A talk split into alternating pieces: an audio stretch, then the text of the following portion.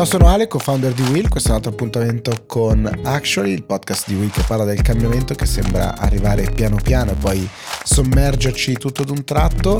Con me, come sempre, anche se a distanza, Riccardo Out. Ciao Ricky. A distanza, come non capitava da un po'. Ciao Ale.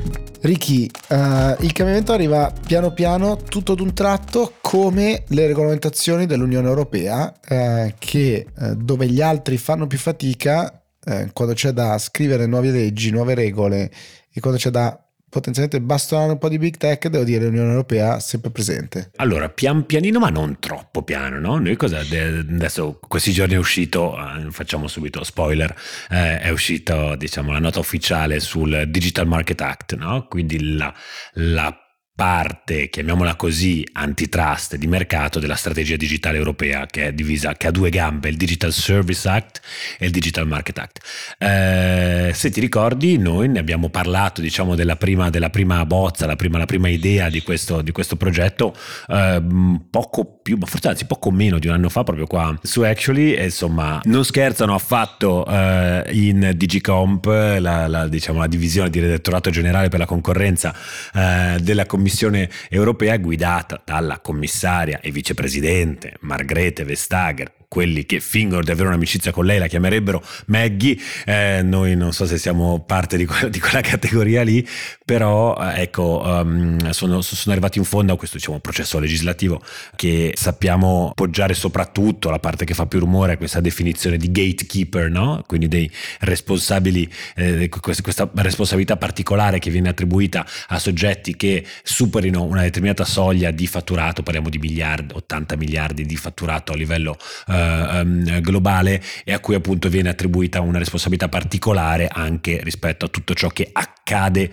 dentro e o sotto uh, le, loro, le, loro, entità digitali, un tema che sta facendo spaventare eh, molti, soprattutto i big tech americani che erano super spaventati fino a qualche mese fa, in realtà più da quello che sarebbe successo negli Stati Uniti. Abbiamo parlato anche di Lina Khan, no? la, la, la, la, grande eh, ehm, paladina del cosiddetto hipster antitrust, e, e Lina Khan che è diventata famosa scrivendo un articolo eh, pazzesco contro Amazon, Amazon che va eh, a presentare la sua proposta di acquisizione di MGM, la casa di produzione di eh, James Bond e tutti si aspettano che Lina Khan a quel punto, nuova capa dell'antitrust americano, bloccherà l'acquisizione e invece No, l'acquisizione passa, Lina Khan fa un passo indietro e ancora una volta sembrerebbe appunto che l'antitrust americano rimanga un po' fermo al palo nelle sue velleità, chiamiamole così, regolatorie di design del mercato, mentre invece l'antitrust e la regolamentazione della concorrenza in Europa sembra invece segnare il passo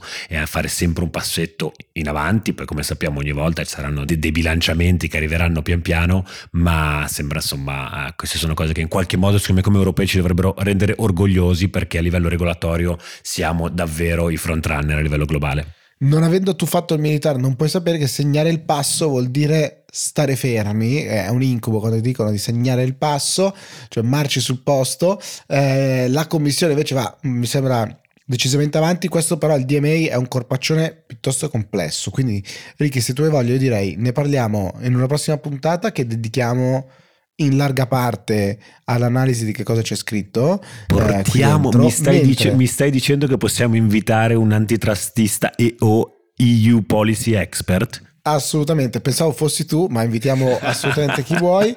Invece adesso parliamo eh, nella big story di oggi che ti ho shippato eh, di nuovo con Virginia Stagni che avevamo taggato qui eh, diciamo in, in, versione audio e che diverse persone poi l'hanno, l'hanno contattata ha voluto finalmente essere dei nostri, quindi parliamo con lei di editoria e di digitale anche perché gli editori in particolare europei sono sempre stati quelli che hanno spinto più di tutti perché i big tech fossero regolati, eh, ovviamente per paura del loro impatto sull'editoria. Adesso spingere per un level playing field sulla parte di concorrenza, ovviamente non ci sono più solo editori, ma anche altri tech non abbastanza big eh, che si vedono penalizzati, ma Virginia lavora per un editore che sul digitale sta facendo molto bene, come abbiamo eh, ricordato di recente, quindi direi di passare alla big story a scoprire di più di editoria digitale. Gingolino.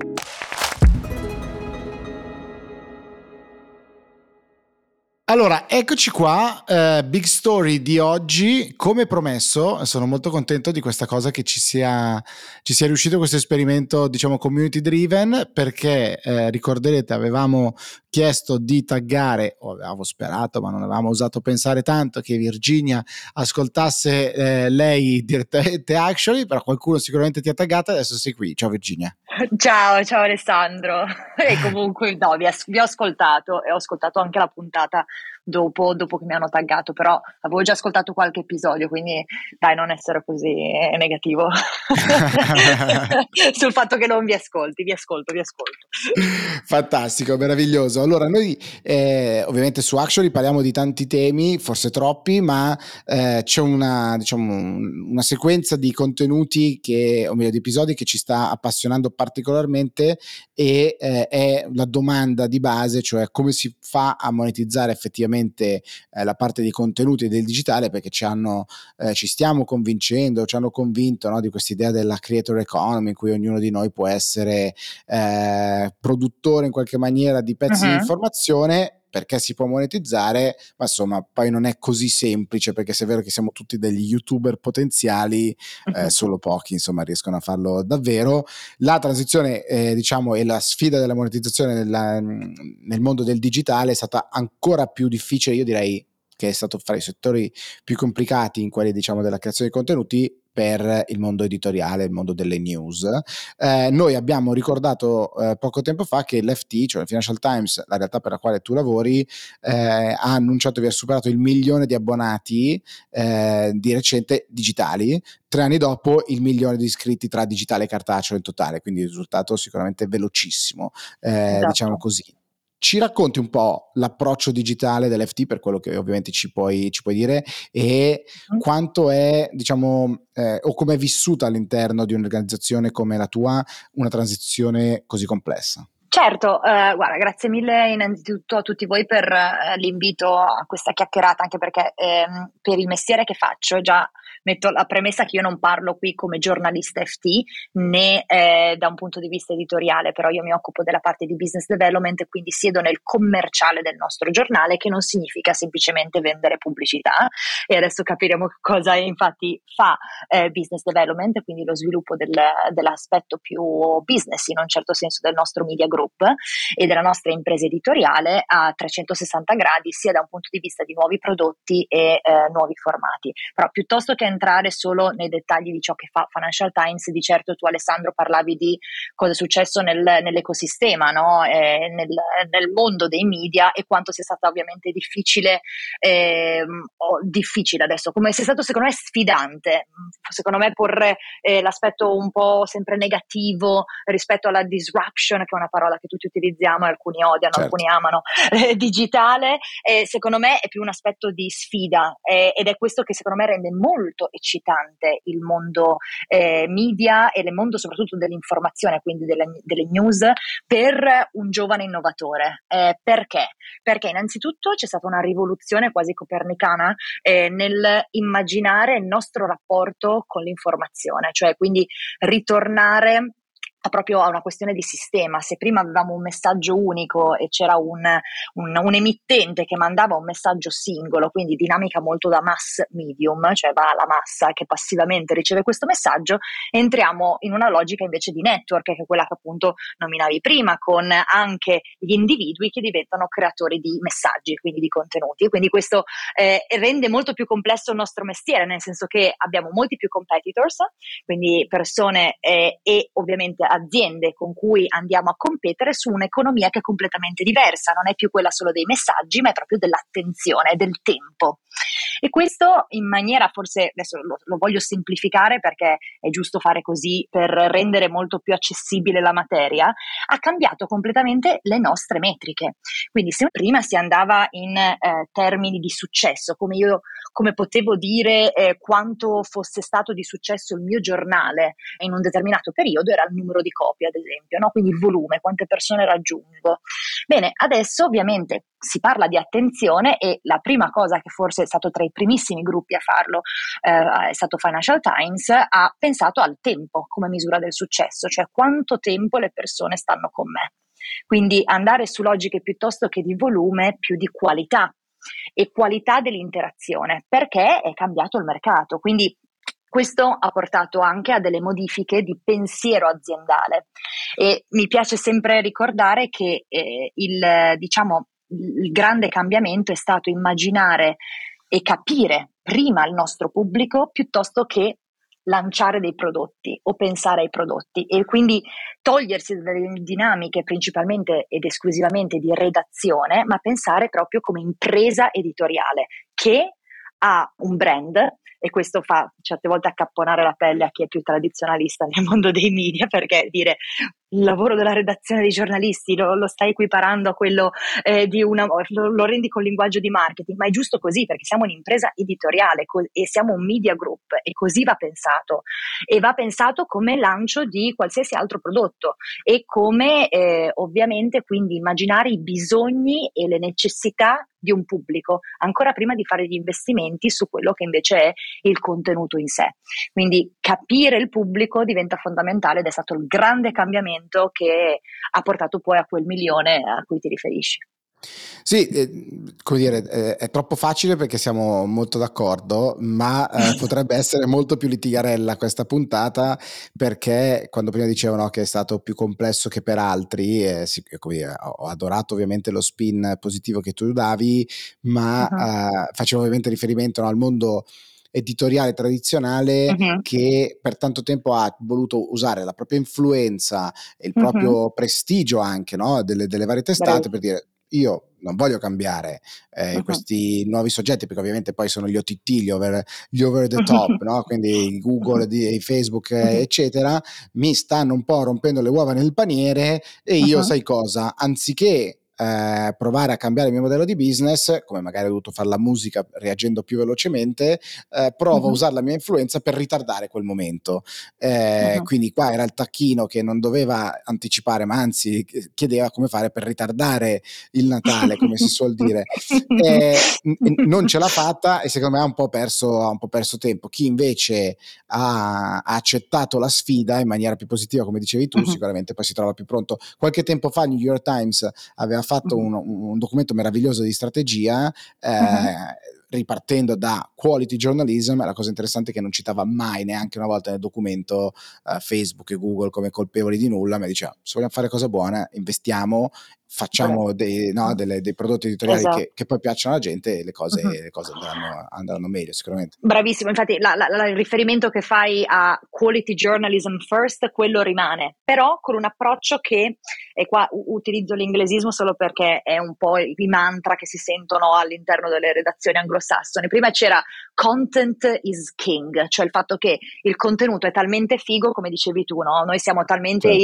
i, il giornalista, la penna, eccetera, eccetera eccetera, che tanto la gente arriverà. Eh beh, adesso c'è un bel da dire una cosa del genere, con tutta la competizione e tanti bravi che stanno emergendo grazie al digitale, perché io sinceramente tutta questa eh, immagine dell'uomo versus la macchina all'interno del mondo editoriale ci ha già anche un po' stancato, nel senso che no, nessuno siamo mh, mm, dobbiamo ripensare a cosa significa il digitale, cosa significa tecnologia. Sono degli strumenti, cioè se guardiamo eh, un po' l'etimologia della parola, no, tecnologia, tecne significa in antico greco strumento, quindi è qualcosa che noi stiamo utilizzando e soprattutto non bisogna neanche prostituirsi nei confronti no, di quelle che possono essere le nuove tecnologie del tipo stravolgere completamente le nostre strategie eh, perché adesso c'è questa cosa del metaverse e quindi devo attrarre più certo. investitori, adesso faccio tutto sul metaverse. No, No, è tutta una questione sempre di equilibrio. Quindi secondo me è molto importante menzionare il fatto che, e per questo è sfidante ed è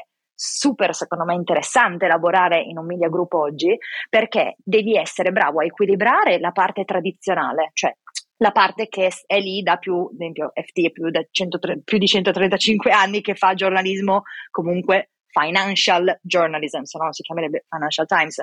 Questo non significa che vai a stravolgere completamente il tuo brand, ma devi saperti adattare adattare al cambiamento, introducendo, e qua un po' mi viene da darti anche la seconda risposta al, alla tua prima domanda, del come ha fatto FT a eh, raggiungere questi numeri o comunque essere un gruppo eh, che fa eh, comunque profitto grazie all'informazione di qualità, che è la cosa fondamentale, no?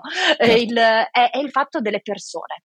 E questo secondo me noi ce lo dimentichiamo tante volte, è che talenti e che persone hai all'interno dell'azienda, perché il saper far integrare eh, nuove competenze e soprattutto nuovi background all'interno di quello che è un mondo tradizionale, come può essere quello dell'impresa editoriale, è un'impresa, appunto, per ripetermi, alquanto difficile, nel senso che innanzitutto c'è una questione di non è un mondo che può attrarre forse il developer, per intenderci, cioè devi renderglielo comunque interessante. E su questo c'è una grande sfida, è quel scendi un attimo dalla torre d'avorio, come a quella cosa che tu ti riferivi prima, e cerca di eh, anche saperti raccontare e vendere a nuove professionalità che devi per forza saper integrare nel tuo sistema. Secondo me è una questione eh, quasi manageriale quella che vediamo come cambiamento del mondo dell'informazione, oltre che tecnologica, che è ovvia, cioè quello eh, ti, eh, ti, ti, sovrasta, per quello si chiama disruption, no?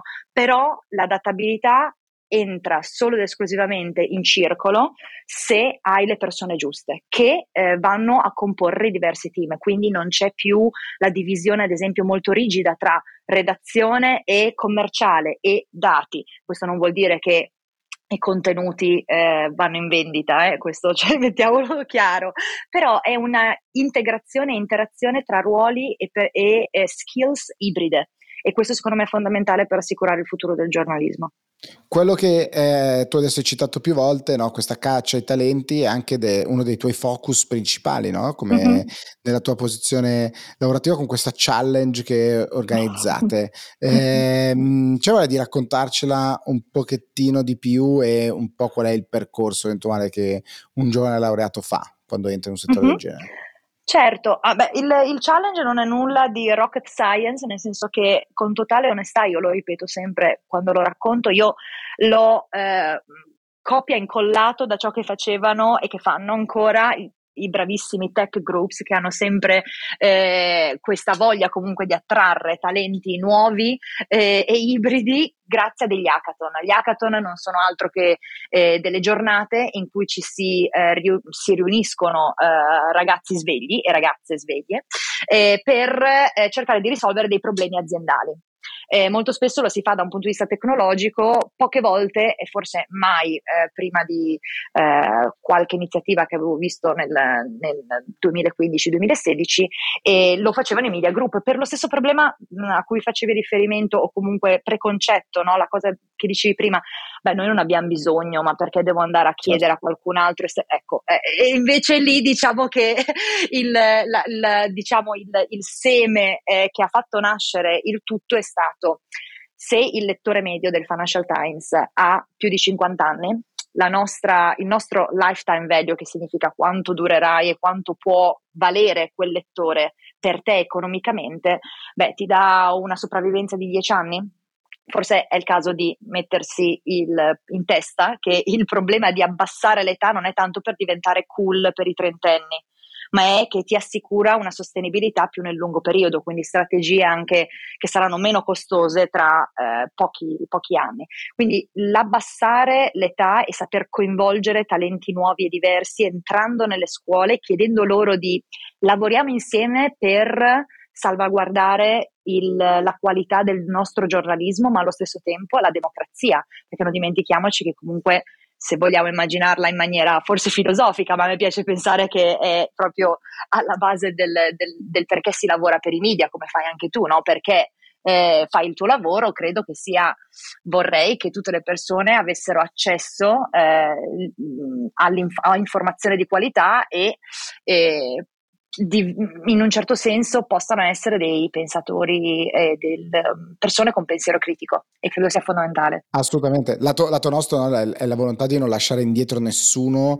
davanti mm-hmm. a questo binomio di complessità e velocità che rischia di buttare fuori troppe persone nel dibattito pubblico, come, come mi capita spesso no, di, di, dire io eh, come dire, comprendo perfettamente e non mi sento proprio di biasimare chi tra tutti i guai della propria giornata, mm-hmm. i, i rapporti personali, lavorativi eccetera, eccetera, eccetera, dica ho il tempo per capire tutto il sole 24 ore che era complicatissimo stamattina perché troppo come dire, perché è molto intelligente, eh, non in senso negativo, ma perché è molto intelligente, non l'ho trovato e quindi sai cosa? Piuttosto che mettermi certo. lì per un'ora e mezza non lo faccio proprio, però poi questa espulsione è progressiva e continua e eh, certo. questa espulsione è stata, come dire, più volte no, enfatizzata per, per, i più giovani che secondo me era più di mezzo che, che nella sostanza perché di certo non comprano la copia cartacea o in gran parte non comprano, non comprano le copie cartacee ma insomma si informano vanno altrove, però il rischio è che realtà storiche bellissime, incredibilmente prestigiose come la tua, pur di andare ad intercettare un pubblico giovane, tu, per tutti i motivi intelligenti che tu ci hai appena raccontato, un po' però si pieghi delle logiche un po' strane. Le, guardo il Washington Post e dice eh no, i primi mesi su TikTok faceva i dispetti, poi adesso ha, ha un sacco di follower, probabilmente si sta raddrizzando sì. come strategia, però i primi, sì. i primi, mesi era proprio la serie, c'era uno che girava per la redazione, faceva i dispetti sì. agli altri e si no. filmava. Eh, e mi sono chiesto qual è il compromesso, dove è la linea da tirare? ecco, lì eh, ci vuole quell'equilibrio, quindi ci vogliono queste, queste, questi ruoli ibridi, come dicevi, ehm, per non eh, svendersi. E credo su questo forse c'è una grande, fin troppo certe volte rigidità da parte del Financial Times, cioè non, ad esempio noi con TikTok eh, c'è molta cautela adesso. C'è qualche esperimento, però è anche questo fatto del non voler essere ovunque solo for the sake of it, cioè solo per la, l'essere ovunque. Bisogna avere certo. sempre delle strategie, secondo me, e questo è fondamentale. E questo è ottima l'intuizione editoriale e business, ma deve essere sempre eh, backed da dei dati. E per quello la cosa a cui facevo riferimento prima, audience first, cioè un audience che potrebbe essere un mio, uh, un mio lettore del futuro, dove è in questo momento? Ok, potrebbe essere anche su TikTok, ma quanto vale il mio investimento ovviamente di risorse e tempo? Perché secondo me è tutta una questione di anche calibrare molto bene le poche risorse che le imprese editoriali comunque hanno rispetto a tanti altri gruppi e quindi mh, saper creare delle nicchie, dei verticali, penso a quello che stiamo facendo adesso, podcast, penso alle newsletter e curarle in maniera sempre più ehm, granulare, piuttosto che invece andare sull'orizzontale ed espandersi, potrebbe essere qualcosa in un certo senso eh, più economicamente furbo da fare, ecco, e in, un, in, un, in, uno stesso senso anche da un punto di vista di branding, cioè non bisogna svendere il proprio brand. Questo secondo me è fondamentale.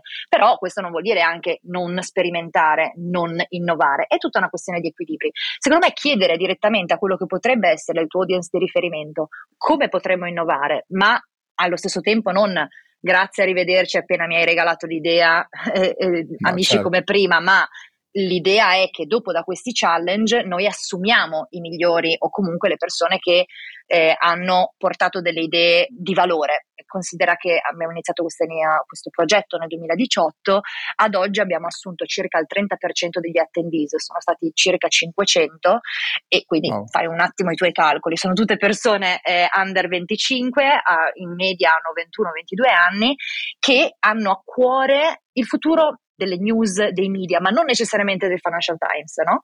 E questo secondo me è fondamentale anche essere meno egoisti da un punto di vista eh, tra, tra, competitors, no? Eh, per me eh, la, la, una metrica di, succe- di, successo è immaginare un data scientist che è entrato all'interno di questo challenge e mi va a lavorare, come già capitato, a Wall Street Journal o al New York Times, ma perché ha avuto comunque accesso a quella che è la nostra piattaforma FT. Qua è fondamentale un secondo punto. Il, il futuro forse dei giornali e dei media non è solo ed esclusivamente all'interno del mondo del contenuto più tradizionale, ma è la diversificazione eh, sul mercato. Eh, noi, quello su cui stiamo lavorando, e eh, io specificatamente, quando penso a giovani, come attrarre gli under 30, è innanzitutto terribile fare di tutta un urban fashion quando si parla di giovani, cioè gli under certo, 30 ah, sono un gruppo talmente ah, come sono vasto. d'accordo.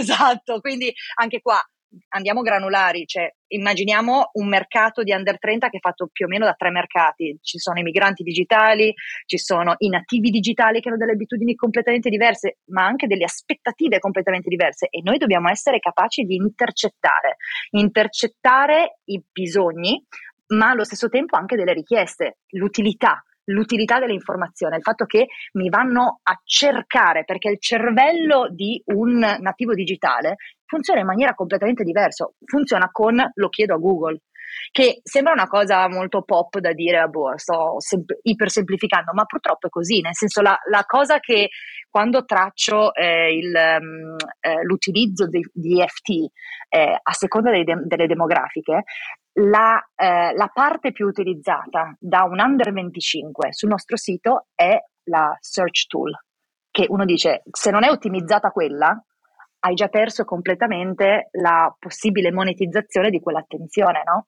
con certo. quel pubblico. E, ehm, e, su questo la parte quindi diversificazione, nuovi mercati e immaginare ovviamente futuri nuovi per quella che è l'impresa editoriale. Vedi anche qua io non dico redazione, non, è, non parlo di giornalismo, parlo di impresa lo vediamo con tutte le ultime acquisizioni che sono state fatte da tanti altri gruppi, no? New York Times, eh, insomma, you name it, l'avete già detto nelle altre puntate. E, ehm, se immaginiamo, ad esempio, per il nostro settore, il mondo dell'education, quindi di, educazione, eh, personal development, come un'ottima area dove investire sia il nostro tempo che i nostri nuovi prodotti. L'avrete visto anche forse dai vari giochi che abbiamo fatto per apprendere e capire meglio alcune questioni geopolitiche.